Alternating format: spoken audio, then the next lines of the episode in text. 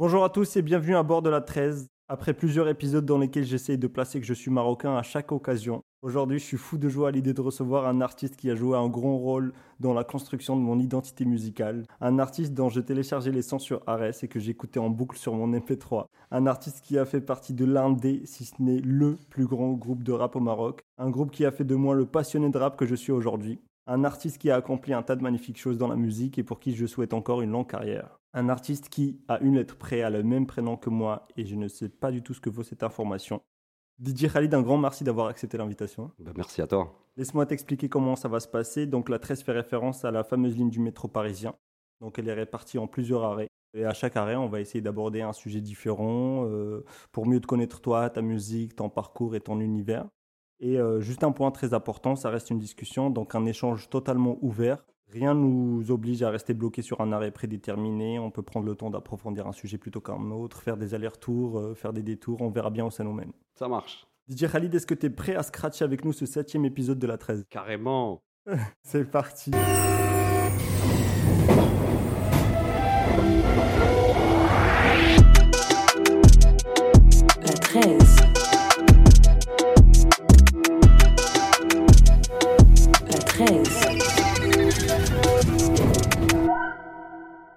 Premier arrêt, du coup, c'est en 1996. Ouais. En cette année, des potes découvrent le hip-hop à la télé et ils regardent pour la première fois euh, la danse, la chorégraphie, le breakdance et le rap. Et ils finissent par ressentir l'envie de, de l'envie ou le besoin de s'exprimer, d'écrire des paroles et de freestyler. Ils forment un groupe qui s'appelle Dogs. Ouais. Dogs 15.3 MKS. Ouais. Et sortent du coup un premier projet qui s'appelle Dao Dog Jao. Si on veut le traduire, c'est euh, Arrêtez tous les dogs sont là. Mhm. Euh, et juste après ça, Hatim, du coup l'un des membres du groupe qui rappe en français d'ailleurs, débarque à Montpellier pour ses études. Et c'est là que vous faites connaissance, toi et lui? Ouais. Est-ce que vous avez, vous avez fait connaissance parce que vous avez fait les mêmes études ou pas du tout? Absolument pas. Ok. Euh, en fait, on n'a pas du tout le même. euh, On s'est rencontrés par l'intermédiaire d'un très, très très bon pote à moi qui s'appelle Karim, d'ailleurs, que je salue s'il écoute ses podcasts. Euh, en fait, c'était. euh, Moi, j'étais vachement plus jeune, en fait. Je suis le plus jeune du groupe. J'ai Ouais. toujours été le plus jeune d'ailleurs du groupe. Hatim était en fac de lettres, je crois, à cette époque-là. Et moi, j'étais euh, j'étais encore au lycée, mais j'étais encore dans des, dans des bails de championnat parce que j'étais DJ ou j'ai Oui. fait beaucoup, bon, on en reparlera si tu veux. Mais j'ai été, euh, j'ai fait beaucoup de DMC, enfin toutes les plus grosses, les plus gros championnats de DJ. C'était les confédérations de cette époque-là en fait. Et, euh, et donc tournant beaucoup dans la ville, etc. On avait un pote en commun. Moi, je commençais à faire mes premières productions parce que je travaillais avec un, avec un label sur place. Et, euh, j'ai ce pote, donc Karim, qui me dit un jour viens à la maison, j'ai un gars qui. J'ai un Marocain qui est là, et, vas-y, je vous, je vous mets ensemble, quoi. Et, euh, et je rencontre Hatim. Et Hatim, à cette époque-là, qui me, qui me fait écouter, enfin, qui me fait écouter cette cassette dont tu parles, qui est donc le groupe euh, qui, Dogs. qui est Dogs à l'époque, donc 15-3 en référence à, à la plaque d'immatriculation pour les Marocains qui seront. Et moi, j'écoute ça, en fait, et, et je kiffe, quoi, parce que cette époque-là, c'est autre chose. hein. On n'est pas, tu vois, c'est complètement différent de. Enfin, pour, je fais toujours un parallèle avec la génération d'aujourd'hui, mais il y a très peu de choses qui circulent, et le peu que t'as, tu te dis, voilà, c'est assez, euh, c'était assez sympa d'écouter ça, et surtout que c'était du rap marocain, quoi.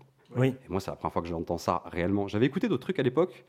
C'était plutôt du rap algérien. Je sais plus c'était quoi. C'était euh, euh, M- euh, le micro brise le silence. Ça te dit quelque chose ça? Pas du tout.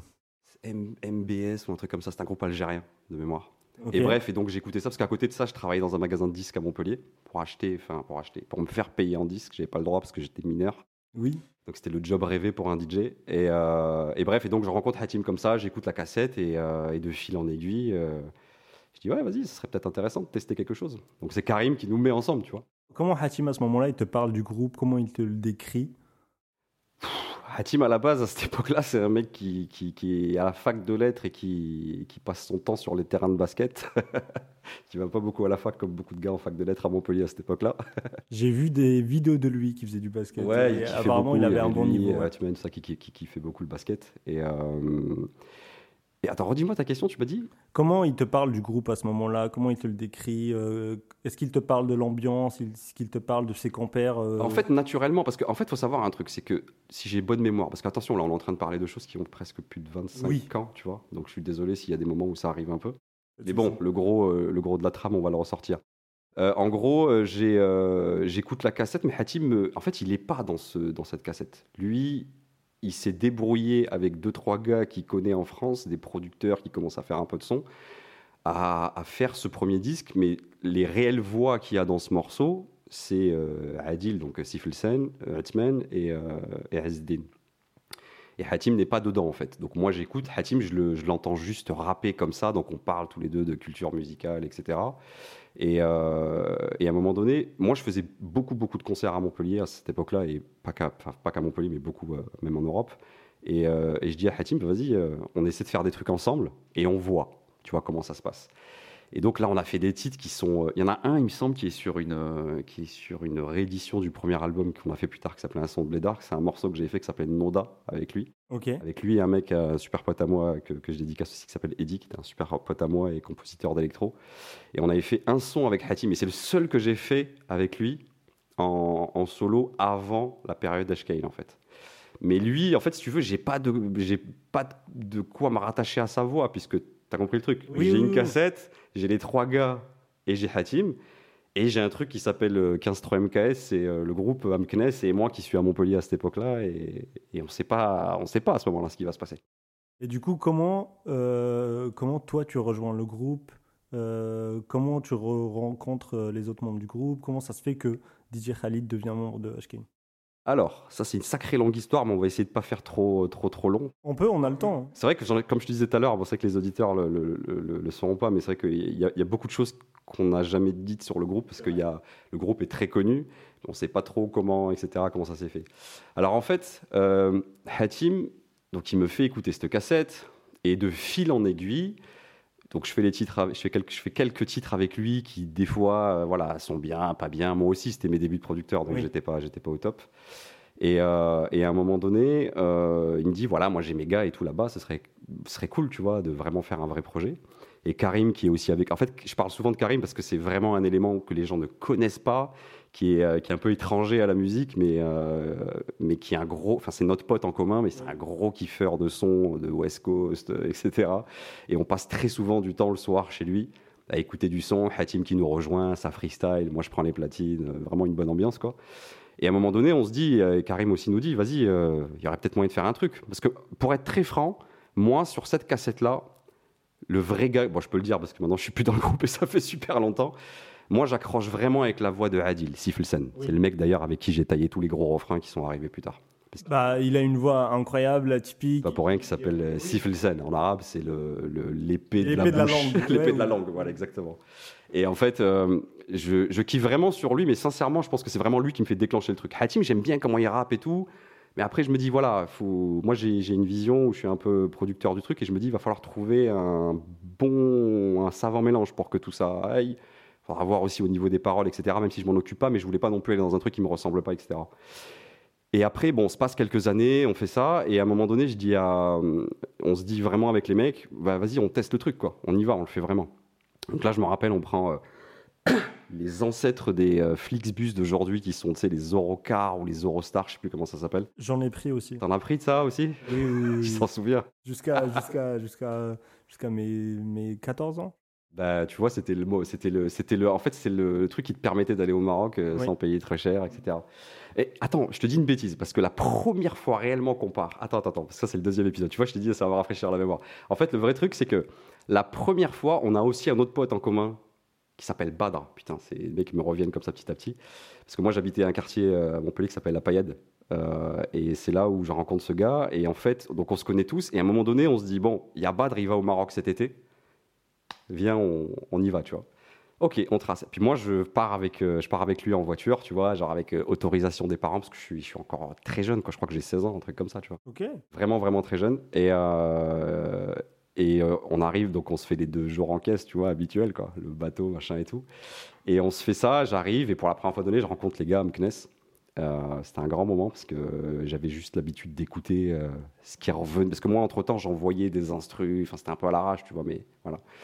Et donc, j'arrive vraiment, et là, on se voit. euh, on se voit la toute première fois, je crois que c'était- chez Hatim, c'était chez ses parents de mémoire, à Mknes. Et, euh, et là, en fait, on se dit, bah vas-y, on, y va, quoi, on se crée, ce premier album. Mais vraiment, tu vois, il y avait.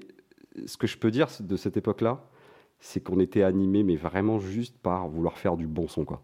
Et moi, dans mon truc, j'étais un gros, gros fan de, de toutes les. Tu sais, il y avait cette époque-là, faut se remettre en, en, en contexte, il y avait toute la période de, de la grosse West Coast, l'arrivée d'Eminem, euh, 50 Cent, etc. Donc c'était ça le gros son, quoi. Si, tu vois.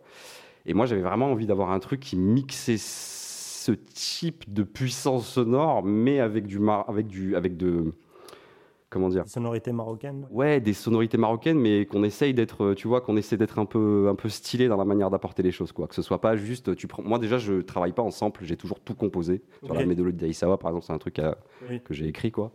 Euh, et j'ai jamais, euh, voilà, j'ai toujours tâté euh, des pianos, des, des- Mhm. tu vois, je me suis toujours débrouillé à essayer de jouer et, euh, et j'avais un certain penchant pour les mélodies assez efficaces, je dois l'avouer, tu vois. Et du coup, bah, mixer avec les mecs, c'était cool. Après, ce qui était vraiment bien, c'est que quand on s'est retrouvés tous ensemble, ce que j'ai kiffé, c'était cette espèce de synergie que je pourrais comparer à un groupe euh, que j'ai bien connu d'ailleurs plus tard, c'était les Saiyan Supakru. Oui. Euh, Il y avait ça en fait, tu vois. Moi j'aimais bien le truc où les gars ils arrivent et c'est. euh, tu vois, t'as un gars qui pose son 16 mais qui est interrompu en 8 par un autre gars, etc. Moi j'aimais bien produire en pensant ça, tu vois. Et eux ils délivraient. Ils Ouais. avaient vraiment ce truc-là entre les gars parce que, à la base, même si Hatim n'était pas sur la première cassette, c'était vraiment des vrais potes ensemble. Oui. Et en fait, c'est comme ça que le groupe est né. C'est vraiment, c'est ce que les gens savent pas, c'est que c'est 15-3 MKS plus DJ Khalid qui donne Ashkane. Oui. Et euh, c'est pas juste le nom qui a été trouvé euh, comme ça un peu à l'arrache et tout.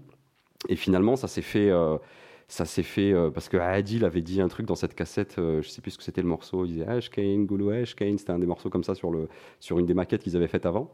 Et Karim, qui avait réécouté ce truc-là, avait proposé en disant putain, ça sonne bien ça, tu vois. Et du coup, après, bah, tu valides quoi, parce qu'Ashkane, c'est un truc que les Marocains disent à peu près un million de fois par jour pour rien et pour tout. Donc du coup, voilà, le groupe, il a vraiment été créé comme ça. C'est-à-dire que c'était moi, mon arrivée dans le groupe, qui produisait absolument toutes les musiques, et eux, ils rappaient, et euh, here we go.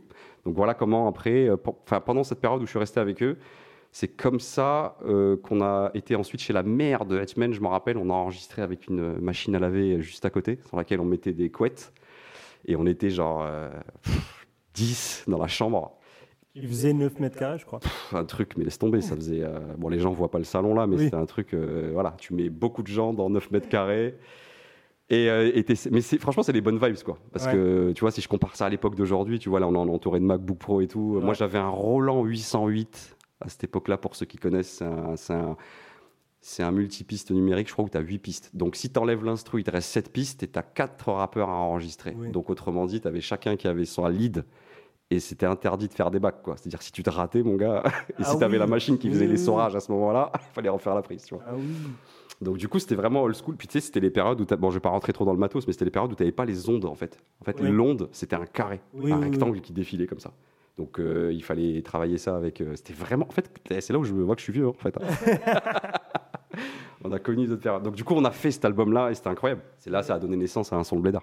On, on- on va y revenir, mais euh, du coup, tu arrives à Meknes et c'est, ça tombe bien parce que c'est notre deuxième arrêt. Et euh, du coup, en 2003, je ne sais pas si toi tu y étais, mais du coup, en 2003, euh, vous vous déplacez à Casablanca Ouais. pour participer au Boulevard et vous remportez du coup euh, le prix catégorie rap hip-hop. Ouais. Et euh, est-ce que tu peux me dire comment bah, du coup s'est passé ce festival-là? Est-ce que c'était à l'époque la, la plus grande scène que vous avez faite ou pas du tout? Quand on fait le boulevard, c'est la plus grande scène. Euh, après, j'ai peut-être pas tout dans mes souvenirs, mais je sais que entre ça, quand on fait l'album et le comment on appelle ça le le festival, ils appelaient ça le, le- pas le trophée, c'était quoi? Euh, Je sais pas si tu l'as dans tes notes, parce que je sais que tu es très bien documenté. Bah, Euh, C'était le boulevard, en le fait, tremplin, le boulevard des ouais. jeunes musiciens. Et voilà, et tu avais le tremplin. Et Dans les tremplins, tu avais, voilà, avais trois catégories la fusion, le rap, et, euh, etc. Et, euh, et nous, en fait, entre-temps, on fait quelques petites scènes, mais qui se passent super bien. Parce qu'à Meknes, il faut savoir que les mecs sont quand même très connus déjà. Oui, oui, oui. Euh, les Dogs, à ce moment-là, tout le monde les connaît, tout le monde sait que ça rappe bien. Le bouche à oreille. euh. Exactement, ça fonctionne super bien. Sauf qu'effectivement, quand moi j'arrive, je donne. À cette époque-là, il faut savoir un truc c'est que au Maroc, je parle bien au Maroc, c'était pas le cas en France, mais les mecs qui ont du son taillé sur mesure, ça n'existe pas. Faut bien. Oui, même oui, si j'avais un Windows à l'époque, etc., ça n'existait pas. Des... Tous les rappeurs, tu les entends. Bah, D'ailleurs. euh, Des, des faces B. euh, Exactement. ouais. Toutes les, toute la cassette a été faite sur Face B, tu vois. C'était très compliqué d'avoir les trucs. Donc moi, j'ai vraiment apporté cette dimension de son. Jusqu'à très tard d'ailleurs. hein. Même quand Ah vous l'avez fait, euh, derrière, les années après, c'était toujours compliqué. Il n'y avait pas vraiment de, de, de, de beatmaker qui bossait Non. avec un rappeur, etc. Bah, pour la bonne et simple raison qu'avoir un ordi, etc., euh, début pas donné à 2000, tout le c'est, enfin, les gens s'en rendent pas compte aujourd'hui, mais c'était un truc de malade d'avoir. Moi-même, mes premiers ordi, ils marchaient, euh, c'était des diesels, les trucs, fallait, fallait les démarrer euh, à la moulinette, tu vois. Mais euh, c'était super chaud. Mais même, c'est quoi? T'installais ton programme. Moi, je me rappelle, j'avais fait ma première mixtape sur Acid, si les gens peuvent connaître, c'est le truc là. Et mec, tu mettais, tu mettais deux pistes sur Acid, ton CPU, il faisait. tu vois, c'était fini, quoi. Tu disais, merde, il me reste 90 minutes à enregistrer, ça va être compliqué. Donc, ce qui est cool, c'est que tu trouves plein de, plein de petits bouts comme ça et t'essayes de. Bon, bref, je vais pas m'étendre là-dessus, mais pour revenir à ce que tu disais. Ah, nous, on a le temps. hein. D'ailleurs, comme on a dit tout à l'heure, euh, vu que c'est pas archivé. Eh, on est là pour digresser, donc c'est ça l'histoire. c'est ça, exactement, exactement. Euh, tu m'as dit c'est la scène qu'on avait faite du boulevard. Moi, je me souviens juste de ce truc-là, c'est que franchement, c'était historique comme moment, mais Ouais. vraiment au sens littéral du terme. C'est-à-dire qu'en fait, le boulevard des jeunes des musiciens à ce moment-là, je sais plus là combien d'éditions c'était. Désolé si Momo tu c'est m'entends. commencé en 99. Le mec, eh, il est bon. Lui, il est bon. En même, 90. temps, en même temps, le boulevard était en bas, enfin, à côté de chez moi, c'était euh, les anciens abattoirs de Casablanca. C'est Et ça. moi, je suis un mec de Hay Mohammadi. Eh donc, bah, euh, tu vois. Donc 99-2003, tu vois, ça nous fait donc c'était la quatrième édition. Oui. Et en fait, quand on s'inscrit au boulevard, euh, je sais plus les autres groupes qu'il y avait parce que mon gars, ça date Ça, tellement peux de longtemps. Mais euh, il faut pas que je fâche ceux qui étaient et qui entre temps ont fait aussi des carrières. Mais je sais que on fait ce festival et je te jure, mais j'en ai encore la chair de poule. Vraiment, on défonce tout. C'est-à-dire qu'on gagne mais de très haut la main. C'est-à-dire qu'en fait, à la fois, on est, euh, on est, on... parce que Kane, la le vrai truc qu'on avait, c'est les gars étaient très bons sur scène. Enfin, on était tous très bons sur scène parce que moi, je n'étais pas juste là à pousser mes disques. Oui, quoi. oui, moi, oui, je suis champion de scratch de France. Je défonce au platine. Je le dis haut et fort. C'est mon truc, tu vois. Je kiffe ça. Euh, Il y a des passe-passe, des scratchs. J'ai bossé dur pour ça. J'y vais, tu vois. Et donc ça, tu- moi j'avais une, vi- j'avais une vision en fait de la scène qui était un peu comme ceux qui peuvent connaître les Beastie Boys. Pour moi, le DJ, c'est pas un mec qui appuie sur play et qui ensuite, sûr, euh, oui. tu vois, c'est Mm. un mec qui participe à, à l'arrangement, au truc. Donc moi, j'avais ça. On était sur vinyle euh, à, à cette époque-là. C'est très compliqué d'ailleurs parce que tout sautait. On avait des diamants, il fallait faire gaffe et surtout qu'on était en mode euh, très énervé. Oui. Mais là, on fait le truc et je te jure, mais il y a vraiment une unanimité de malade. quoi. C'est-à-dire que d'habitude, tu as les groupes qui gagnent et c'est cool. Mais là, les mecs disent Putain, ce groupe, il vient de gagner, mais ils sont trop forts. quoi. Ouais. Et, on, s- et franchement, on est vraiment venu avec ce. On savait quoi. Même La mentale. euh, Ah, on est venu avec une mentale de gagnant. On, le sait. on est venu à l'arrache. hein. On- ce voyage qu'on a fait de Mknes à Casa, je sais plus comment on l'a fait. On avait dormi chez je sais plus qui. Mais on a fait ça avec trois bouts de corde. Mais on est reparti. On savait qu'on allait tout défoncer. Et Toi, t'es jeune à ce moment-là? ouais, à cette, éco- à cette époque-là, j'ai euh, j'ai quoi? J'ai 17 peut-être? Non, un peu plus. Je venais de faire les championnats du monde. Je les ai remportés à 17, donc 18 ans peut-être. J'ai 18 ans. Et les autres, ils sont tous, euh, je sais pas, 25, 26. Adil était un peu plus âgé, c'était le plus grand. Mais, euh, mais ouais, je- C'est c'est ouf de, de, à cet âge-là de remporter ce prix-là, de, de vivre ces choses-là avec un groupe. Ouais, et d'autant plus que moi, ce qui était mortel, c'était que c'était une espèce de deuxième congratulation dans ma vie. C'est que j'avais déjà remporté plein de, plein de championnats de DJ. Mm, mm. J'en gagnais vraiment beaucoup. J'avais gagné champion de France euh, deux fois d'affilée. J'avais des... J'étais sponsorisé à l'époque par beaucoup de marques. Je, faisais... enfin, je tournais déjà beaucoup, tu vois, en Oui. tant que DJ. Euh, je, Ouais. tour- je bossais beaucoup dans la musique électronique avec euh, un label qui s'appelait Fresh Ticket à Montpellier. Et, et en fait, c'est vrai que je me serais jamais imaginé que de produire un groupe et le premier qui puisait, tu vois, parce que j'en ai fait des prods hein, qui ne Oui. fonctionnaient pas, tu vois. Faut, faut en faire plein avant d'y arriver, quoi. Mais euh, là, c'était. quand- Et tu sais, des fois dans la vie, quand il y a l'alignement des planètes, c'est indestructible. C'est-à-dire qu'en face, il faut vraiment qu'il y ait euh, du, du- Il y avait tout, tu vois. Il y avait une bonne énergie, il y avait, je pense, beaucoup de talent. Et, euh, et on s'arrêtait pas, quoi. Quand il y avait un problème, oh, c'était pas un problème, il fallait le solutionner. Ton câble, il marche pas, tu le soudes. tu vois ce que je veux dire? Euh, T'as pas où enregistrer, euh, tu demandes à un pote qui a un café, euh, vas-y, on a des voix à faire, viens, on le fait. Et c'est ça que j'aimais, en fait, moi. Dans le groupe, c'est vraiment ce que j'aimais beaucoup, c'est qu'on on y a mis beaucoup de...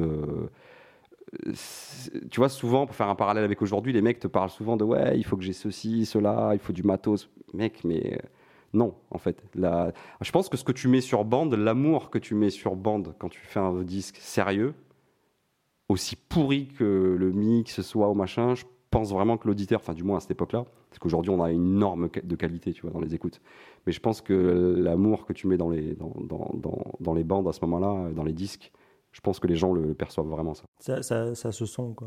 Ah ouais, je pense, ouais. Et du coup, comme tu disais, euh, à ce moment-là, vous, avez fait énormément de scènes et euh, vous avez aussi donné un concert d'une heure et demie à l'Institut français à Meknes. Ouais, putain, celui-là, historique aussi. Putain, tu me le remets dans la tête. Ah ouais, mais de fou. Ouais, celui-là était terrible. C'était ouf. Et, euh, et du coup, bah, en 2004, euh, vous sortez un son de Bleda. Tu, m- tu Ouais. m'arrêtes si je dis des bêtises dans Non, c'est ça, ou- en fait. Parce qu'en fait, le- le- les, les morceaux qu'on enregistre avec lesquels on gagne le tremplin, c'est les- du- prémices. du- l'album, exactement. On est en train de peaufiner l'album à ce moment-là. Il est quasiment. Non, non, je te dis des bêtises, il était prêt à ce moment-là, parce qu'on bossait. hein. Oui. Ça a bossé vraiment. C'est-à-dire qu'on avait déjà, euh, je sais plus, 12 ou 13 titres à vérifier sur la, la playlist. Et euh, ouais, ouais, non, il était déjà. Il était, il était, il était ready, quoi. Et euh, donc, il- il- il- l'album, il sort. Et euh, donc, il se fait dans cette, dans cette ambiance-là de cancer, c'est la patate, le premier album de Ashkane, etc. Ouais. Et euh, qu'est-ce que vous vous attendez comme retour à ce moment-là? Qu'est-ce qu'on attend? Ouais, en le créant, euh, en le créant l'album. Ben, on se dit que, on se dit qu'on a un album super. On fait beaucoup de scènes avec ce Scud parce que du coup, le, le fait d'avoir gagné le boulevard, euh, ça. Je fais une petite parenthèse quand même sur le festival rapidement. Oui, bien que sûr. ce festival, on en parle. euh, Bon, il est très connu. Il n'a pas besoin de moi pour. euh, pour euh, D'ailleurs, grosse dédicace à Momo et Hichem s'ils nous écoutent, Mm. qui sont les fondateurs du festival. Et en fait, ce festival, il a. Enfin, en fait, sincèrement, il a amené tout- toute la, la- la génération, enfin toutes les générations et tout style confondu, des gros artistes qui sont arrivés derrière, quoi. Oui. Mais tous, hein. vraiment, que ce soit, euh, on parlait tout à l'heure de Oba Oba Spirit, par exemple, ouais.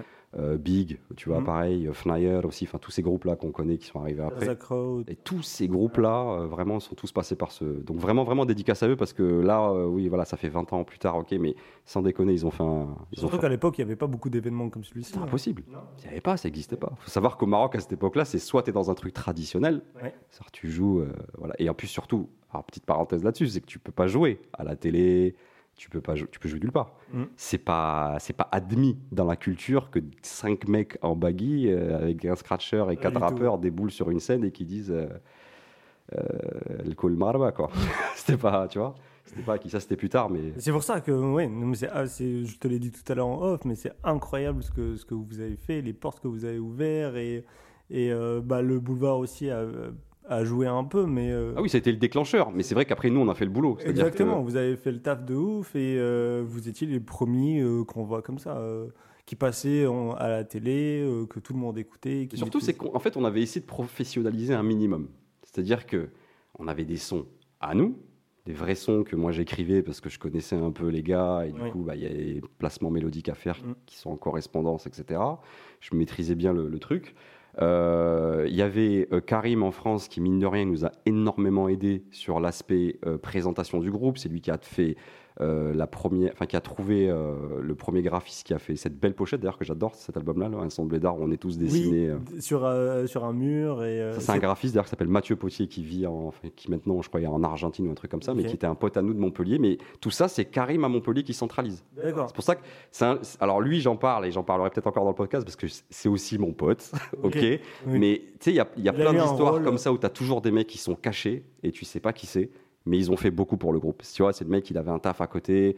euh, il mettait un peu des billes sur nous, il allait imprimer des, euh, il allait imprimer des dossiers de presse à l'époque, c'est lui qui les rédigeait, euh, il allait trouver le graphiste. Tout ça, c'est vraiment avec, avec Karim qu'on a monté ça. Et ensuite, bah, on a envoyé ça aux mecs. Et puis les mecs au Maroc, bah, eux, après, c'était, ils allaient dans une imprimerie, ils repassaient les disques, ils les mettaient sous cellophane.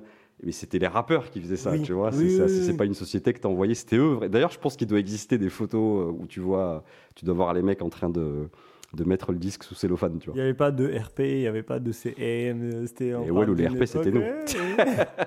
Bah, en fait, après, tu sais, c'est pareil. T'es jamais, t'es toujours le meilleur commerçant quand c'est ton produit et quand c'est un bon produit. Il y a que toi qui peux le vendre. Je, ça, c'est un truc que je conseille aux gens aussi. Vends ton produit. Si tu sais bien, si c'est toi qui l'as fait et que tu sais qu'il est qualitatif, c'est à toi de le vendre. Mm. Personne ne le fera mieux que toi. Mm. Moi, je sais que quand je parlais aux gens, même quand je revenais à Montpellier et tout, à chaque fois, quoi, j'étais au mec, et ça, c'est mon groupe, faut que t'écoutes. T'as jamais écouté un truc pareil, Oui. crois-moi. Et puis le mec, ouais, non, non, non, il met play, ça marchait tout de suite. Parce que la magie, elle est immédiate, quoi. Et, euh, et du coup, pour revenir un peu à l'album, donc l'album il sort, vous continuez de jouer sur scène, Ouais. et euh, et il y a une signature qui arrive au sein du label euh, Platinum Music. Ouais. Pour le deuxième, ça. C'était après le, après le deuxième? c'est un, un son de blédard, on sort. En fait, avec un son de blédard, on fait, euh, on fait pas mal de tours. On fait par exemple, tu vois, genre au Maroc, c'est très connu quand t'es artiste, tu fais souvent les tours des instituts françaises Oui. qui ont des scènes, etc. Oui, Donc ça, on en a fait beaucoup. On a fait beaucoup de fêtes privées, mine de rien. Et même moi, en tant que DJ, j'en ai fait aussi Oui. beaucoup aussi à côté. Parce que c'était marrant, parce qu'en fait, je venais au Maroc et je faisais euh, concert d'Ashkane, euh, boîte privée après, ou chez des gens, Oui. ou en boîte, etc. Oui. Et, euh, et ça a continué comme ça pendant quelques temps. Et effectivement, après, donc, on arrive chez. euh, Ah, du coup, la signature, c'est après, euh, après le deuxième album. c'est ap- euh, non, non, pardon, c'est après le. En fait, un son blédard, c'est le. Parce que toi, tu pars depuis la cassette, là. Parce que la cassette, c'est pas Ashkane. Oui, oui, oui, non, mais je parle, je parle du premier album, Un de blédard. Voilà. Et euh, la signature, c'est après cet album? C'est après, mais quelques années après. Oui, oui, C'est-à-dire oui. qu'il y a l'album qui sort. Mais il y a HK 1000, 1000, HK avant. 1426, c'est ce qu'on fait chez Platinum. On signe chez eux, qui était une filiale d'Universal importée au Maroc. Oui, oui, oui. Et d'ailleurs, euh, d'ailleurs, un de blédard, au début, il devait euh, être euh, enregistré à Montpellier, mais il y a une, un refus Ouais, bon, on a sauté cet épisode-là, mais à la base, effectivement, moi, c'était le label chez qui je travaillais. Oui. Enfin, c'était un label. En fait, c'était un organisme de soirée qui Oui. cartonnait à Montpellier dans des soirées électro, etc. Donc moi, je jouais tout le temps. D'accord. Et je jouais mais vraiment tous les week-ends. Et donc, du coup, ça aussi, ça m'a fait faire euh, beaucoup de tournées un peu en Europe, mais en tant que DJ sans Ashkane. Oui. Et en fait, quand ils ont vu que moi-même mes shows fonctionnaient Ouais. et que je tournais beaucoup, bah, ils se sont intéressés aussi à la production que j'amenais. Et qui puis disaient, là, j'amenais un groupe qui était marocain avec des touches. Enfin, en fait, c'est marrant parce que c'était un groupe marocain, mais je te jure, tu faisais écouter ça à des Américains, les mecs te disaient, yeah, man, that's cool. Tu vois, il y avait un truc qui faisait que ça passait, quoi. Tu vois. Et, euh, et mon label a voulu en fait produire le disque. C'est pour ça d'ailleurs que je me retrouve moi, parce qu'on a sauté cette histoire dans le podcast. Oui, C'est pour ça que je me retrouve à aller faire le disque, parce qu'en fait, ce label-là fait une demande de, de visa pour que les mecs puissent venir en France. Mais en fait, là, je sais pas pourquoi, enfin j'imagine, on les connaît, toi et moi, les raisons. C'est compliqué de faire venir trois mecs marocains euh, en France comme ça. Oui. Et la boîte n'était pas suffisamment solide à ce moment-là, donc on a, euh, je sais plus, deux ou trois refus de visa d'affilée. Et à un moment donné, euh, bah, tu veux que les choses se fassent, donc tu prends ton sac et tu vas. Quoi. Tu te dis pas, ah merde, on nous a pas donné Oui. de visa, donc Oui, euh, c'est bon, c'est la fin. Mhm. Donc après, j'ai dit, si vous venez pas, on vient. tu vois. Et c'est là où on a pris, donc pour rattacher à l'histoire, on a donc fait, euh, on a enregistré l'album chez euh, la mère de Hutchman, à l'époque, chez les parents d'Hutchman, Ok. euh, dans, le, dans le, le- le disque à la maison. Quoi. Et du coup, comment, après la sortie de l'album, etc., comment, comment Platinum, comment se fait la connexion? Des, rap, des rappeurs euh, au Maroc, déjà, il n'y en a pas beaucoup. Des rappeurs signés à cette époque-là, il y en a encore moins. Non, à cette époque-là, il y en a peu, et je sais qu'on est les seuls. Ouais. Euh, putain, à cette époque-là, putain, qui c'est qu'il y avait chez eux? Je me souviens plus trop. Il y avait. bah après, c'est des chanteurs, des trucs qui sont beaucoup plus populaires, tu vois. Je pense à un mec comme Saïd Mousker, par exemple. Oui, oui, oui. Eux, ça m'étonne pas qu'ils soient Ouais, c'était les stars euh, oui, locales oui, du, oui. du, du shabi traditionnel, tu vois. Oui, oui, exactement. Et je sais qu'il y avait lui. Il y a à l'époque. Exactement, tu vois. Euh, mais euh, écoute, je vais être franc avec toi. Le comment la signature s'est fait, je sais plus trop. Mais je sais que c'était un sacré morceau de vie, ce truc-là. Bah, J'imagine. Parce que c'était très. En fait, c'est. Bon, faut se remettre en contexte. Les mecs, ils ont cinq gars dont la musique fonctionne. Bon, entre-temps, moi, je suis devenu producteur, j'ai même produit de la soul derrière, donc le business, je l'ai appris. Mais à cette époque-là, je comprends rien, moi. Mhm. Je sais pas ce que c'est que la SACEM, euh, je suis. Enfin, je sais, mais vite fait. Oui, tu oui. vois Encore moins les membres, j'imagine. et eux, encore moins. Alors, ils savent, mais ils sont pas du tout, du tout, du tout. Le- eux, ce qui leur intéresse, c'est viens, on fait des, Oui, tu vois, on donne-moi fait un des micro. scènes, donne-moi un micro, euh, on prend un peu de thune et tout le monde est content. Et moi, je t'avouerais que même en étant plus petit, parce que moi, il faut savoir que quand je laissais le groupe, je revenais ici et je bossais, quoi. Oui. Je faisais, donc, je comprenais, j'avais déjà mon premier manager, je commençais à voir le business, comment il se crée, je comprenais le délire des tourneurs, euh, je commençais à voir comment ça fonctionnait. Il n'y avait pas Internet, je le rappelle. Ou si, mais très peu, tu vois. Et euh, on reçoit cette proposition de Platinum qui nous dit Ok, les gars, euh, nous on est chaud, mais ils ont cinq gars. Moi, je savais qu'on avait un potentiel de malade et j'étais pas le seul. Je pense que tous les gars du groupe, on le savait. Oui. Mais si tu veux, t'es pas en position de. Tu vois, je prends un exemple aujourd'hui. Si tu as un mec comme, euh, je sais pas, tu as Booba euh, à l'époque quand ça cartonnait pour lui, euh, lui, il, a- il attend juste les propales et, et il décide euh, au meilleur rendement, quoi. Tu vois. Nous, à cette époque-là, c'est pas comme ça. C'est-à-dire que déjà que Universal s'intéresse à toi pour faire le disque, c'est un truc de fou. Bon, on y va, on accepte euh, le deal. Le deal était, un- était vraiment un, un contrat pourri, quoi. Vraiment un contrat pourri. Quand maintenant je le remémore en tête, Oui. c'était vraiment un truc. c'était une opportunité qu'il fallait prendre, encore une fois, parce que à l'époque, à cet endroit-là, il n'y avait pas mieux. Oui. Moi, j'avais pensé à autre chose à ce moment-là. Pour moi, l'idée, c'était qu'il fallait ramener le groupe en France et le développer ici. Et je t'en parlerai un petit peu plus tard quand on arrive sur le truc, parce que c'était vraiment mon, mon- mon objectif. Parce que pour moi, il fallait le travailler. euh, tu vois, il y a, y y une. il y a- Ce que feront beaucoup d'autres des années plus tard. ouais, Mais vraiment beaucoup d'années plus tard. ouais, beaucoup d'années plus tard. Mais moi, j'avais vraiment ce truc-là. Et je le voulais. Et c'était peut-être déjà un peu mon point de.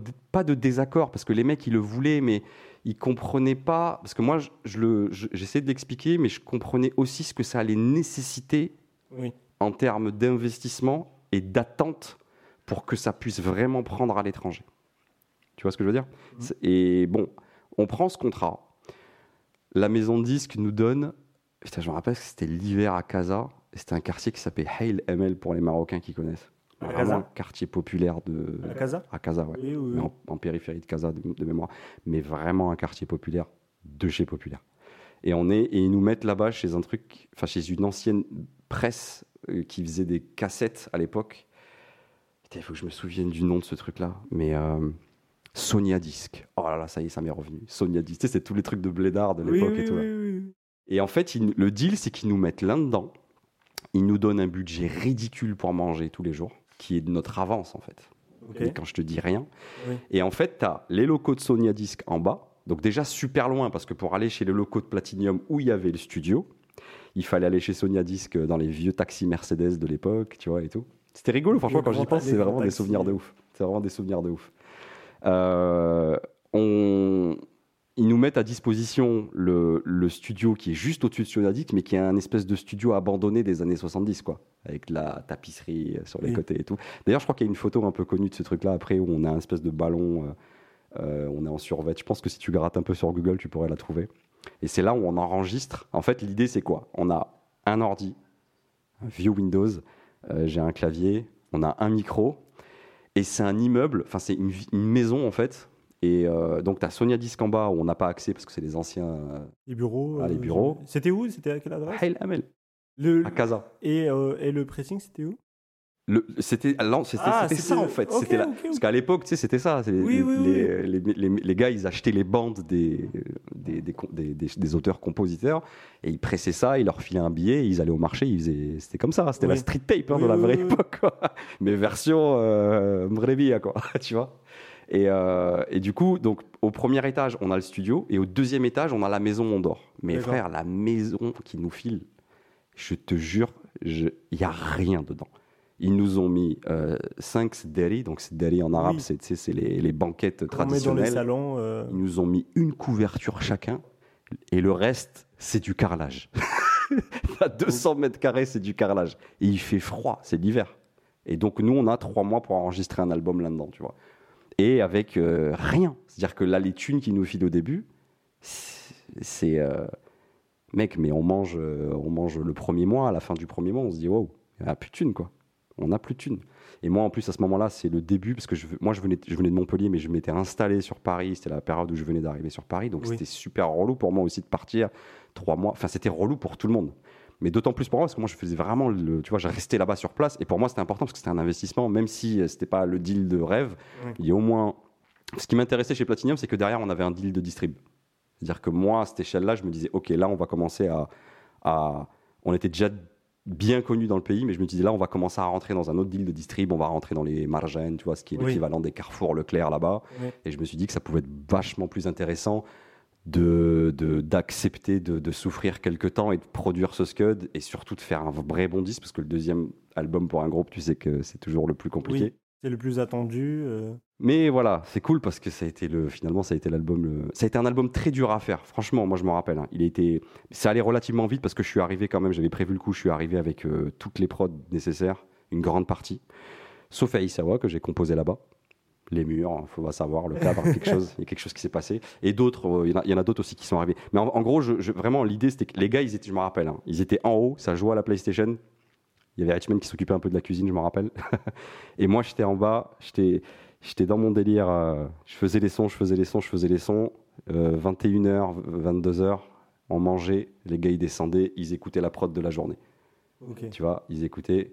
Ok, après, ok, tu vois, avec les vibes, ça allait. Oui. Chacun prenait un stylo et ça commençait à écrire. Ok, Ok. ok, tac, tac. Après, je prenais les gars, je les recordais pour avoir une maquette pour que le lendemain, quand on aille au studio, on puisse poser les defs, tu vois. On travaillait comme ça, vraiment en mode euh, couteau suisse. Quoi. Tu parles et je me rends compte que je suis, euh, je suis très heureux de savoir comment cet album. Mais ce que je te dis là, une n'y a personne qui le sait, mis à part eux, tu vois. incroyable dans le rap marocain que qu'on est en train de savoir comment il, il a été construit. C'est ouf. Ça a été fait vraiment avec. euh, Moi, je te dis ce que je retiens de cette, cette, euh, surtout cette, ce- ce- cet enregistrement d'album.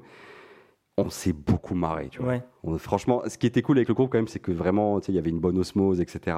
Bon, après, tu es dans un groupe, donc tu as toujours les égos, des machins, des, des petites bêtises à droite à gauche. Euh, mais après, moi, j'ai, franchement, enfin, c'est pas pour dire.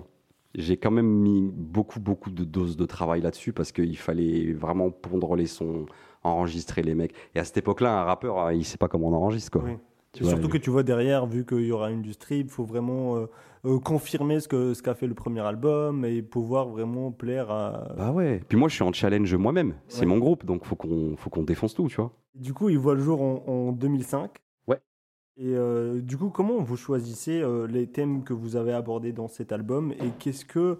Je sais que dans le groupe, vous êtes cinq personnes et vous êtes différents, mais chacun rapporte quelque chose de différent. Comment euh, comment tu as essayé de mettre ça ou Vous avez tous essayé de mettre ça en avant?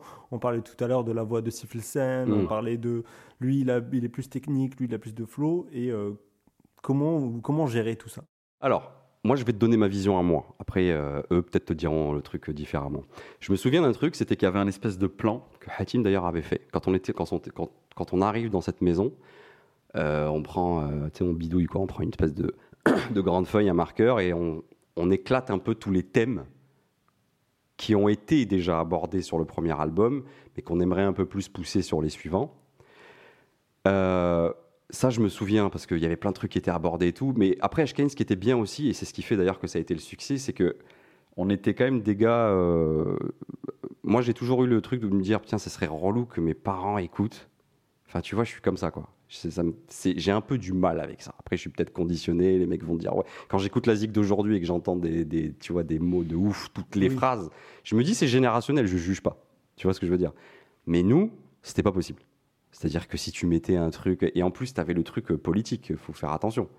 Euh, L'idée, c'est de pas rentrer là-dedans. Et franchement, ça ne nous intéressait pas, en fait. Oui. Moi, je leur ai dit, on fait du bon son, faut qu'on casse des nuques, que les textes soient intéressants, que les flows soient cool. Voilà comment on produit le truc euh, du, du- du- du projet, quoi. Donc, on choisit les thèmes, ça, ça se fait progressivement, mais si tu veux, ça se fait aussi. En fait, sur Ashkane, tout reposait sur les instrumentales. Vraiment. hein. C'est-à-dire que le mode de travail, il était comme ça. D'ailleurs, quand j'ai rencontré le groupe, et je pense que c'est pas, pas un secret pour plein de gens, quand je te disais tout à l'heure que j'étais très fan de Adil Siflsen, que j'ai kiffé sur la cassette, c'est parce que lui, j'avais compris que. En fait, moi, je leur disais, les gars, j'avais j'ai toujours confiance en moi, mais je leur disais, les gars, moi, les mélodies que je vais amener, elles vont être bonnes, vous inquiétez pas. Juste au pire des cas, ça se fait, ça se fait pas beaucoup aujourd'hui, tu vois, les instrus à gimmick Oui. C'est plus trop le cas, j'ai l'impression. Alors que dans cette ère-là, c'était, beaucoup ça. Et sur Ashkane, d'ailleurs, j'invite les gens à réécouter. En fait, tous les refrains, c'est les mélodies. Quoi. Je disais juste à Adil, viens, écoute la mélodie. Il écrivait un texte dessus. Adil a écrit, je crois, 90% des refrains de Ashkane. Je, dis, je, dis, je laisse une marge de 10% parce qu'il y a eu des endroits où, où Hatim a soit euh, euh, fait un, un refrain avec, comme sur Isawa d'ailleurs, où, Oui. il, où il- en fait, où il, où il, où il fait la, la- la deuxième partie du refrain en français pour que ce soit juste un peu, un peu plus ouvert. Mais généralement, c'est ça. En gros, d'ailleurs, c'était ça. Moi, je faisais le son, et Adil, il descendait souvent en premier pour voir ce qui se passait. Je lui dis, tiens, regarde, regarde ce qui se passe. Il écoutait, il me dit, putain, ça, ça défonce. Je lui dis, essaye de me faire un truc, voilà, qui colle autour de la mélodie, ou juste sur la basse. Mais j'ai scotch sur cette. Moi, je tenais à ce truc-là.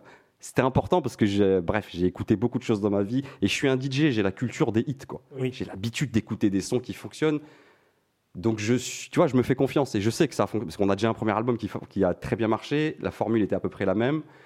Et, euh, et après, moi je, moi, moi, je donne souvent mon avis sur les flows des gars, quoi.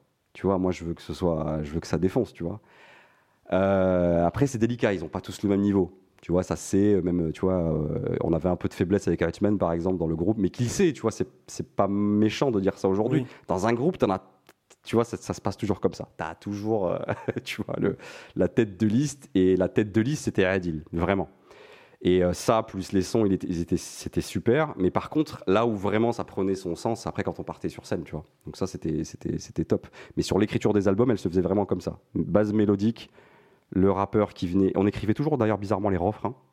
En premier? En premier, tout le temps. Et ensuite, le refrain, enfin, il y avait le, le- le thème plus ou moins choisi dans le refrain. Et ensuite, chacun prenait euh, ses 10, 15 minutes, 1 heure, 2 heures, 3 heures pour écrire son verse.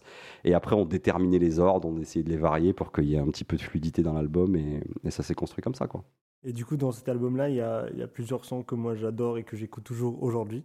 Vas-y, c'est lesquels? Il y a Titis, moi, mon Ah, préféré. Et je sais pas pourquoi, je l'ai kiffé parce que j'étais jeune et ça parlait de filles et tout ça, et j'ai kiffé. Ouais. Il y a Sahbi, il y a Fumu Ouais. Hadak, d'ailleurs, dans Fumu Hadak, les scratchs sont Ouais. incroyables. Le couplet de Hatim. J'étais beaucoup plus fan de Hatim, je sais pas pourquoi, mais ils sont tous forts.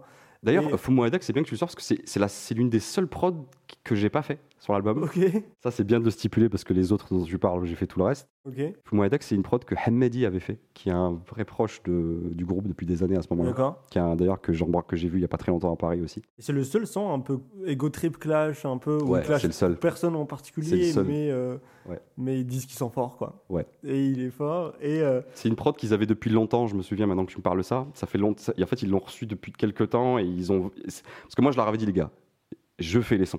Ouais. C'est hors de question Oui, que. oui. Tu sais, à l'époque, c'est pas genre tu fais un album où il y a 50 producteurs, quoi. Oui, oui. Surtout quand c'est ton groupe, tu vois, c'est un délire où tu dis, oh non, on fait des feats si vous voulez, etc.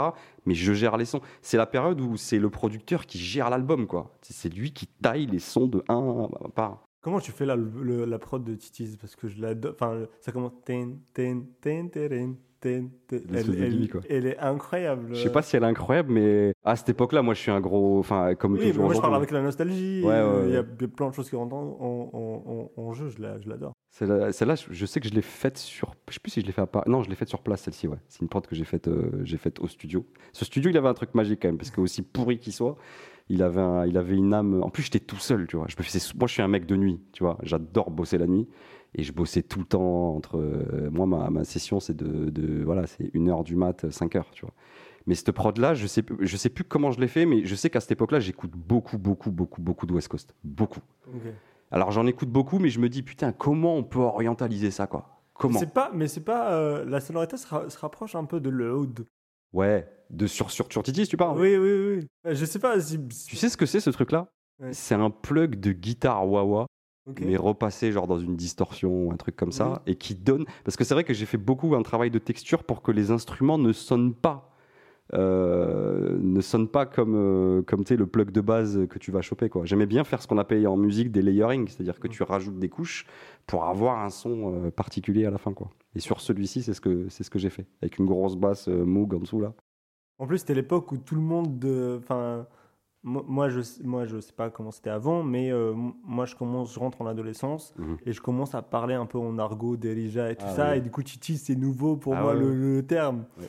Et euh, Il y a plein de mots comme ça qui ont été, qui sont sortis de cet album d'ailleurs que j'ai remarqué après là. T'avais euh, comme un autre son dans cet album-là dont je me rappelle qui marchait super bien en concert, c'était Kembo. On se souvient de ça oui, oui, oui. Pas, pas vaguement, mais oui. Je me... Qui est dans cet album-là quoi. Ouais. Et ce truc-là, c'était un peu pareil parce que tu sais, il y a une expression qui était Dumduma après.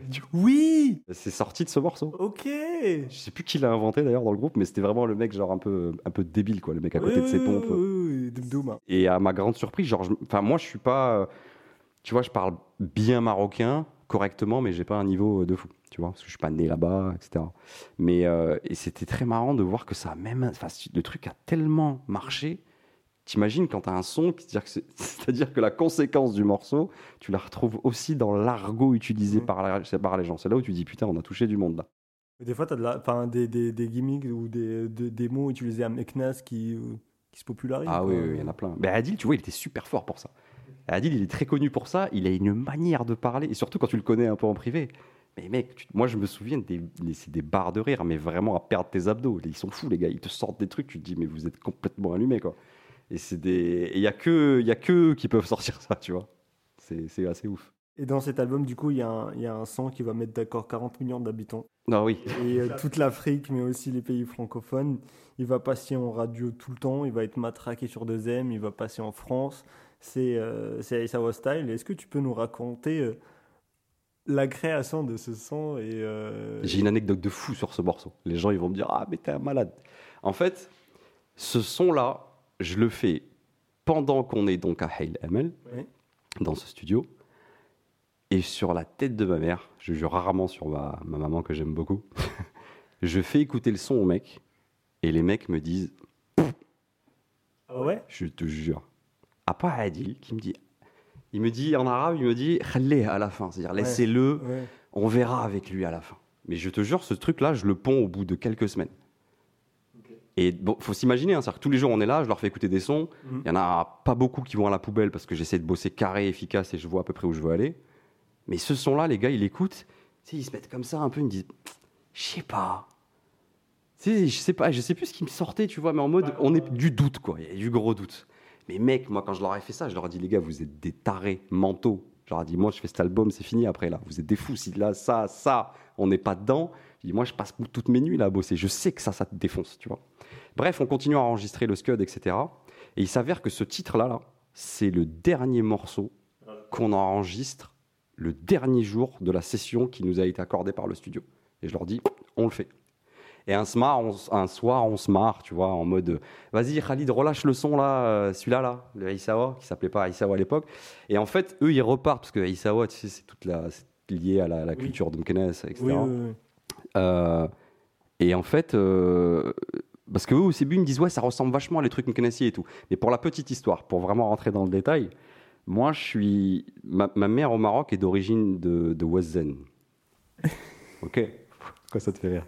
Toi aussi Ma mère aussi est de Ouazzane. Moi, je suis un Wazzeni, en fait. C'est le premier, c'est la première personne qui me sort Ouazzane, enfin même au truc de. Maroc. Et moi, si tu veux, quand j'ai connu le Maroc, bon, à cette époque-là, je le connaissais un peu plus parce qu'avec le groupe, j'y allais plus dans l'année et non pas que l'été comme euh, nous tous les immigrés. Oui. du coup, j'ai appris un autre Maroc. Et en fait, en grandissant avec ma mère à Ouazzane, euh, elle vient d'une grande famille là-bas où c'était très festif, tu vois. Il y avait des bendir partout, ça jouait et tout. Et il y a un instrument qui s'appelle le reita, que tu dois connaître. Oui, tu sais, c'est des trucs qu'on met dans les mariages. Là. Mm. Et moi, quand j'étais petit, j'ai toujours écouté ce truc-là. Je me suis dit, c'est une dinguerie ce son. Ça a vraiment une sonorité de fou. Mais sauf que j'ai eu plein de mecs qui ont. Enfin, j'avais entendu des mecs qui avaient essayé de faire des trucs avec le Reita en mode machin. Sauf que moi, je me suis dit, je vais sortir une Reita du futur, mon pote. Elle va aller se mixer avec la West Coast, revenir par Meknes, un peu aller à Montpellier. Et, mais trouver la bonne mélodie qui va avec, quoi. Et euh, d'ailleurs, c'est marrant parce que sur Instagram, il y a pas très longtemps, il y a un mec qui m'a demandé euh, si je pouvais lui envoyer le, le, le, le son que j'ai utilisé pour faire ça. Mais mec, c'est 20 pistes pour faire ce track, Oui. pour faire Oui, ce son, oui, tu vois plus la mélodie qui va bien avec quoi. Mais, euh, mais ouais, c'est ça qui était marrant, c'est qu'à la base, les gars veulent pas et que voilà, on fait le titre. Finalement, vu que c'est le dernier jour et qu'on est content parce qu'on finit, là, ça y est, ça fait trois mois qu'on est là, il fait froid. Je te jure, je me rappelle, on peut le dire, genre 20 piges. C'est la première fois de ma vie que je crois que je dors avec mes chaussures. On dort tous avec nos chaussures et nos jeans tellement on a froid dans cet appart. Et la maison de disque, qui veut pas lâcher plus d'oseille. Je te jure, c'est un truc de fou. Et je le dis aujourd'hui parce qu'on est détaché de toute forme de contrat ou ce genre de choses, mais ils ont vraiment pas été cool, les gars. Ouais. On était quand même. Limite, c'était mieux d'aller dormir chez des potes. euh, Franchement, ça aurait été dix fois mieux. Ouais. Ils nous ont vraiment mis, je te jure, ils nous ont mis en galère, euh, voilà, au sens, euh, c'était pas cool, quoi. Tu Mm. prends une douche, t'es froid, euh, t'es en mode, euh, voilà, t'es dans une baraque, c'était con. Mais c'est peut-être aussi ce qui crée l'essence du projet aussi.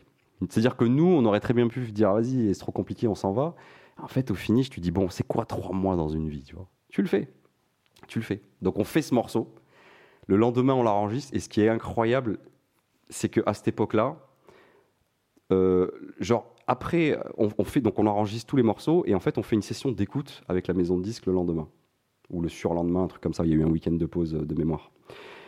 Et là, il y a un mec que mes parents ont toujours écouté qui déboule dans le studio, qui est un des membres de Nassel Riwen, Omar. Ok. Omar Sid. Et Oui. en fait, je me souviendrai toujours de. faut savoir que ce gars-là, c'est un peu le. Quand, pour nos darons, c'est Bob Marley. D'accord? Oui, oui, oui, Le groupe, hein. Tu vois ou pas? Et en fait, donc moi, ce gars, je l'ai jamais rencontré. Ouais. C'est juste que je le connais parce que j'ai. Parce que c'est une légende Parce que j'ai- euh. depuis tout petit, mes parents sur la parabole, c'est ce qu'ils regardent, tu vois. Et je vois ce gars-là débouler dans le studio, tu vois. Gros respect et tout, puis gros charismatique et tout, le gars, tu vois. Il rentre, les mecs, salam alaikum et tout. Ouah, magnifique. Alors, ils nous le présentent et on était là. Et en fait, il arrive pendant la session d'écoute de Aïsawa. Et sur la tête de ma mère, il m'a fait un truc, j'en ai la chair de poule quand on parle comme ça. Moi, je me rappelle, j'étais assis, j'étais tellement intimidé, si tu veux, que j'étais assis, mais euh, vraiment euh, sur le sol de la pièce, quoi. Parce que j'ai toujours eu un truc un peu assez timide avec ma musique. Genre, moi, je sais que c'est bien, mais écoutez sans me regarder. Je suis pas le beatmaker, moi, qui vend mes trucs. Je sais que c'est bien, mais je vais pas. Je suis pas comme ça, en fait. Oui. Je fais limite, euh, va écouter, et je suis pas là. C'est mieux, tu vois. Mais ça, ça a changé avec le temps. Et j'étais assis par terre, donc. Et ce gars, donc, il rentre. Donc on se lève, on le salue, tu vois, avec un grand respect et tout. Il dit, ah, vas-y, faites écouter la musique, tu vois. Et le gars, ce qui est complètement dingue, c'est qu'en fait, il se retourne comme ça, il regarde les gars du groupe comme ça, il fait, c'est qui qui a composé ça? Ça a laissé un blanc là, comme ça, tu vois. Puis t'as tous les gars qui lui montrent ma petite, di- ma petite direction. Et tu sais, genre, moi, je vois le truc, je me dis, c'est un truc de fou. Et là, tu sais, en, bon, en arabe et tout, il me dit, Tabarak Alex, c'est genre, euh, bravo et tout. Mais mec, ce gars-là, c'est dans ma tête, c'est Il a c'est validé. le Quincy Jones marocain, Ah oui, tu vois. Oui. Qui disent qu'il a composé, moi, je me dis, mais c'est un truc de malade, tu vois. C'est ouf. Et là, c'est là où tu sais que c'est bon. tu vois C'est incroyable. Cette de- anecdote, je l'adore de ouf. C'est un truc de ouf, c'est un truc de ouf. Franchement, gros respect à lui et gros respect au groupe parce qu'ils ont, ils ont vraiment apporté euh, bah, une dimension. Ils ont tout fait, ces gars-là, tu vois. Mhm. Je te parle de nos galères, mais c'était des broutilles par rapport à ce que eux ont réellement vécu. On est sur une autre planète, tu vois. Et, euh, et comment eux, ils sont pas convaincus du son au début de Ace of Style En fait, c'est pas genre qu'ils le rejettent, quoi. C'est pas leur préféré de l'album? Bah, forcément. je leur dis aujourd'hui, c'est grâce à ça que vous avez ça dans votre carrière, les gars, heureusement, Ouais. parce que sinon, euh, je peux dire ça en tout détachement aujourd'hui parce que je suis plus dans le groupe. Mais ouais, il y aurait pas eu. bah, D'ailleurs, aujourd'hui, les gens assimilent Isawa à Kane. Moi, en plus, j'ai toujours été euh, un petit peu en dehors parce que quand t'es DJ, bah, t'es pas identifiable parce que t'as pas de, pas de voix.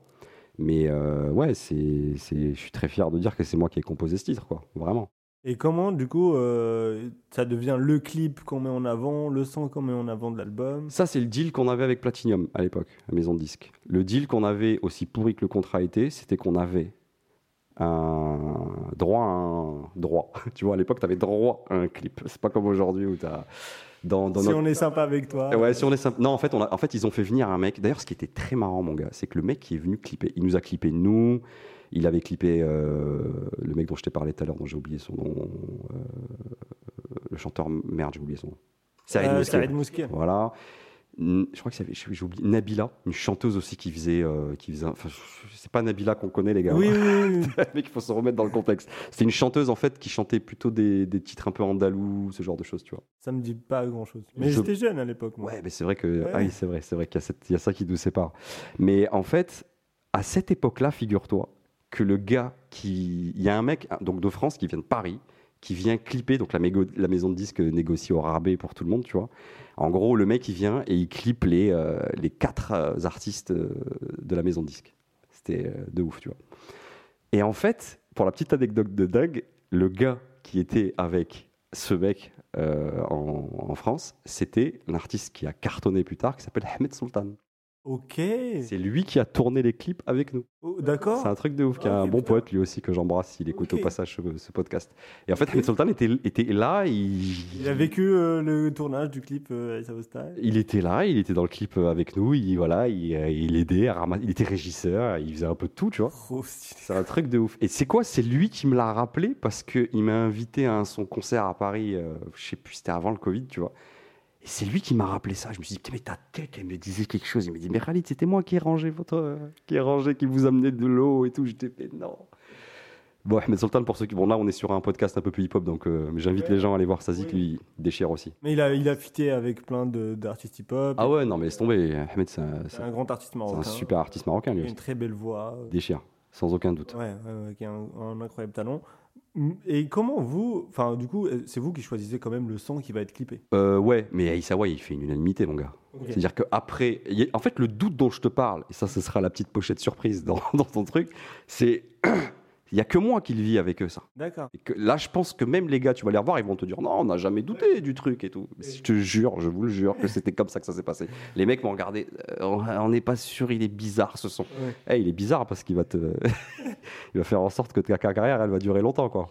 Et comment, euh, j'imagine que vous êtes, vous attendiez pas à ce, cette lumière tout d'un coup euh, si grande comme ça que tout le Maroc l'écoute ce son, que tout le monde le C'est vrai qu'il a pété immédiatement. Comment vous le vivez euh, à ce moment-là Bah, que du kiff, quoi. C'est Ouais. vraiment que du kiff parce que là, tu te dis, t'as fait un premier album qui a super bien marché, t'es super content d'aller sur scène, ça marche bien. C'est-à-dire que tu, tu tes concerts, t'es content. On était vraiment une bande de lions hein, que tu lâchais sur scène. On était très content de faire des concerts, tu vois, ça nous faisait kiffer, quoi. Mais là, quand t'as une arme comme ça, c'est une arme. hein. Quand t'as un morceau comme ça, je te jure que ça passe partout. Ouais. On a fait des festivals, mon gars, mais laisse tomber. C'est tout le ouais. monde chante. Tu chantes pas, en fait. Tu, les gens chantent la mais dès, dès que je mettais play, ça partait en vrille. tu vois ce que je veux dire ou pas Mais, mais, mais, euh, déjà, c'est toujours le cas aujourd'hui. Moi, je C'est une, vois- mé- une mélodie qui est hyper identifiable rapidement par tout le monde. C'est ce que j'allais dire. Je vois des vidéos aujourd'hui de DJ en France ou partout, Ouais. des DJ d'origine marocaine Ouais, ou marocain qui vont balancer trois notes. Tout le monde qui va crier. Ouais. euh, les, deux, Incroyable. les deux premières secondes du son, ça va crier. euh, tout le monde va être euh, ouf. Et, donc le son, il, il sort, etc. Moi, comme je t'ai dit, j'ai 8-9 ans à ce moment-là et je regarde ça à la télé. Je me dis, c'est ça que je veux écouter, c'est comme ça que je veux me saper, c'est ça la musique que je veux, que je veux faire. Et comment vous vivez, ou toi, où Mhm. tu vis aujourd'hui, le fait que vous avez ouvert tellement de portes et vous avez influencé toute une Mhm. génération derrière après qui va suivre C'est-à-dire que il est sorti, moi j'étais en primaire, les gars l'écoutaient encore quand j'étais au collège, ça l'écoutait encore, lycée, ça l'écoutait encore. Et ça a inspiré tellement de futurs rappeurs, futurs artistes, ou même des gens euh, dans leur mode de vie, quoi. Comme je te disais tout à l'heure, des fois, c'est l'alignement des planètes. Déjà, toi, tu fais pas exprès de le faire. Enfin, moi, j'ai pas fait exprès de le faire. Moi, j'étais dans un flot de travail. Ouais. Donc, euh, c'est pour ça que quand les mecs me disent, ouais, la, la- la recette secrète du hit, elle n'existe pas, quoi. faut juste bosser. Et à un moment donné, si tu as de la chance et que tu fais bien ton taf, il y en a un qui va prendre plus que les autres. Moi, je suis super heureux, tu vois, de voir ce que ça. Mais tu vois, les gens comme ça, j'en rencontre, mais même sur mon compte, tu vois, Insta et tout, j'ai tout le temps des gens. Quand ils se rendent compte, parce que les gens assimilent cette mélodie à HKN, mais euh, ils savent pas trop que c'est moi, en fait. Parce Oui, que moi, je me suis mis un peu en, dans l'ombre, quoi, tu vois. Mais vraiment, c'est un. Moi, pour moi, c'est un honneur, parce que c'est au finish, tu vois, dans cette vie, si tu as réussi à faire un truc qui, qui prend au trip autant de gens et qui puisait, c'est quand même, tu vois, c'est quand même, c'est quand même mon, mon- mon pays, mon second pays, appelle ça comme tu veux, tu vois, je suis franco-marocain, mais c'est, voilà, pour moi, le Maroc, c'est, voilà, c'est, c'est la, la, la vie, quoi, tu vois. Et d'avoir fait ça, c'est un truc de fou, et de savoir que ça a aidé autant de gens à, pourquoi pas, se mettre dans, à concrétiser une forme de profession autour de la musique, c'est génial. Moi, j'en, attendais pas autant, tu vois, quand tu fais, quand tu fais un son. Et c'est vrai que j'en rencontre beaucoup, c'est vrai, des gens qui me disent Putain, mais c'est incroyable, cette mélodie-là, elle m'a donné envie de rapper, elle m'a donné envie de. Ben, avec euh, juste il n'y a pas très longtemps, là, quand j'ai vu. euh, parce qu'il y a Dizzy Ross qui m'avait invité à faire son concert sur Paris, là, il y a quelques années. Il m'a dit Mais mec, mais moi, quand, quand j'ai écouté ça, tu vois, j'étais. Moi, j'ai écouté les sons, hein. Bah oui, tu vois? bah oui. Et ça fait plaisir, franchement, ça fait plaisir de voir que voilà, c'est des artistes aussi talentueux que lui. Il fait une bête de carrière, d'ailleurs, Ouais. dédicace à lui. Là, il est en train de, il est en train de tout exploser. Incroyable. Et, euh, et puis un- j'aime ça, tu vois. C'est faire, faire une, ra- une rapide parenthèse sur lui. C'est un mec, euh, c'est un mec bon. Oui. Il taffe, il se la raconte pas. Il est bon dans ce qu'il produit. Euh, il est pas là à te vendre du rêve. C'est un mec qui vient d'en bas aussi, tu vois. Et c'est un bosseur. Et moi j'aime ça en fait chez les gens, tu vois. J'espère avoir l'occasion de l'inviter. Et d'ailleurs, il a fait un concert à Paris cet été, euh, il y a pas longtemps, et j'aimerais bien Ouais. l'inviter aussi, discuter avec lui de ça. Bah si tu, vas-y. la carrière, Ouais. etc. Et, euh, et, et vous passiez, enfin, même les chaînes de télé, même les gens qui n'aimaient pas cette musique étaient obligés de la passer parce que c'est ce que demandait le peuple à ce moment-là. Mais c'est un truc de ouf Et, ça. et- et, euh, tu me disais tout à l'heure en off, vous, vous passiez des fois dans des émissions improbables où il y avait Najat Chatiabou derrière, etc. Il y avait un décalage. Najat Chatiabou, c'est une grosse star Ouais, marocaine aussi du Chabi, euh, Exactement. Qui vient de décéder, si je dis pas de la- bêtises, qu'elle représente P. C'est vrai Je, Ah, je suis pas au courant. J'ai peur de dire une connerie, mais je crois que j'ai vu ça il y a pas longtemps. ouais. Putain, ça, ça Il faut faire une une- pause, faut vérifier. Mais ah ouais. Je vais te dire ça tout de suite. Franchement, là, non. mais non. Attends, on va pas commencer à balancer ça maintenant. Je crois que je suis en train de me rendre compte que j'ai dit une bêtise. Ah. Chatiabou s'exprime sur les rumeurs de sa mort. Allez, Ah. hop, le journaliste qui vérifie pas ses infos. Allez, hop, super ça. Ça, j'aurais été au courant. Enfin, tout le monde Oui, aurait été au courant. c'est Genre, euh, tu vois, j'aurais pas eu d'explicité particulière. Du coup, c'est une grosse resta euh, Ah non, du mais mais il y avait un décalage des fois dans des émissions. Eh mais ben, on l'a rencontrée elle aussi, qu'elle était venue à Platinum maintenant que tu me le dis. Elle était passée. Ah, alors, elle, terrain mon gars, elle dégage un carré. C'est euh, Bah oui. c'est ouf, quoi. C'est- Tu sais, c'est- elle, elle, elle, est là depuis l'époque de ma grand-mère. Ouais, ouais, ouais, c'est même pas Elle nos parents, c'est vibrer, avant nos euh, parents. C'est un truc de ouf, quoi. C'est un truc de ouf. Grosse dédicace à elle, d'ailleurs, aussi. Grosse dédicace à elle. Elle a, qui a été samplée, d'ailleurs. C'est qui ce groupe de dingue? D'ailleurs, je suis content parce qu'il paraît qu'elle a réussi, en fait, à récupérer ses droits. Go, go back. C'est quoi ce truc-là, déjà, là? Euh, Chemical Brothers. Elle a été samplée par le gros, le gros titre avec euh, Mos Def. Je, je regarde. Ok, Et c'est Nejat Chatiabo dans ce morceau. ok. Tu vois, les gros violons qu'on entend, tu pourras peut-être le glisser si vous faites Oui, un oui, format oui, vidéo oui, et tout. Parce que moi, quand j'ai écouté ce truc-là, c'était les Chemical Brothers, les Brothers, pardon, et ils déboulent avec ça. Et je crois qu'il y a Mos Def d'ailleurs dessus, D'accord. sur ce titre. Et le truc, je me dis, mais putain, mais ça, c'est génial, ça. Tu vois, j'écoute le son, je me dis, ça, c'est pas un Anglais qui pond ça. c'est pas un ricain, tu vois. Ou, ou, tu vois. Et après, effectivement, moi, je me rends compte que euh, elle, a, elle, est, elle est partie en mode. euh, Elle a, elle a eu ses droits. ah, après, elle a euh, eu. Ah, Trop mon bien. gars, ce titre, il Trop a bien. explosé. Il a été utilisé partout, Oui. en pub. Enfin, tu vas voir, tu vas mettre play après sur le titre, tu vas vite Oui, savoir de quoi oui. je parle. C'est un Incroyable. gros carton. Et c'est Ajabo d'ailleurs. Ok, ok, ok. C'est super ça. Ah ouais, c'est incroyable. Et du coup, après cet album, c'est à ce moment-là où on te voit moins. Du coup, euh, avec HK,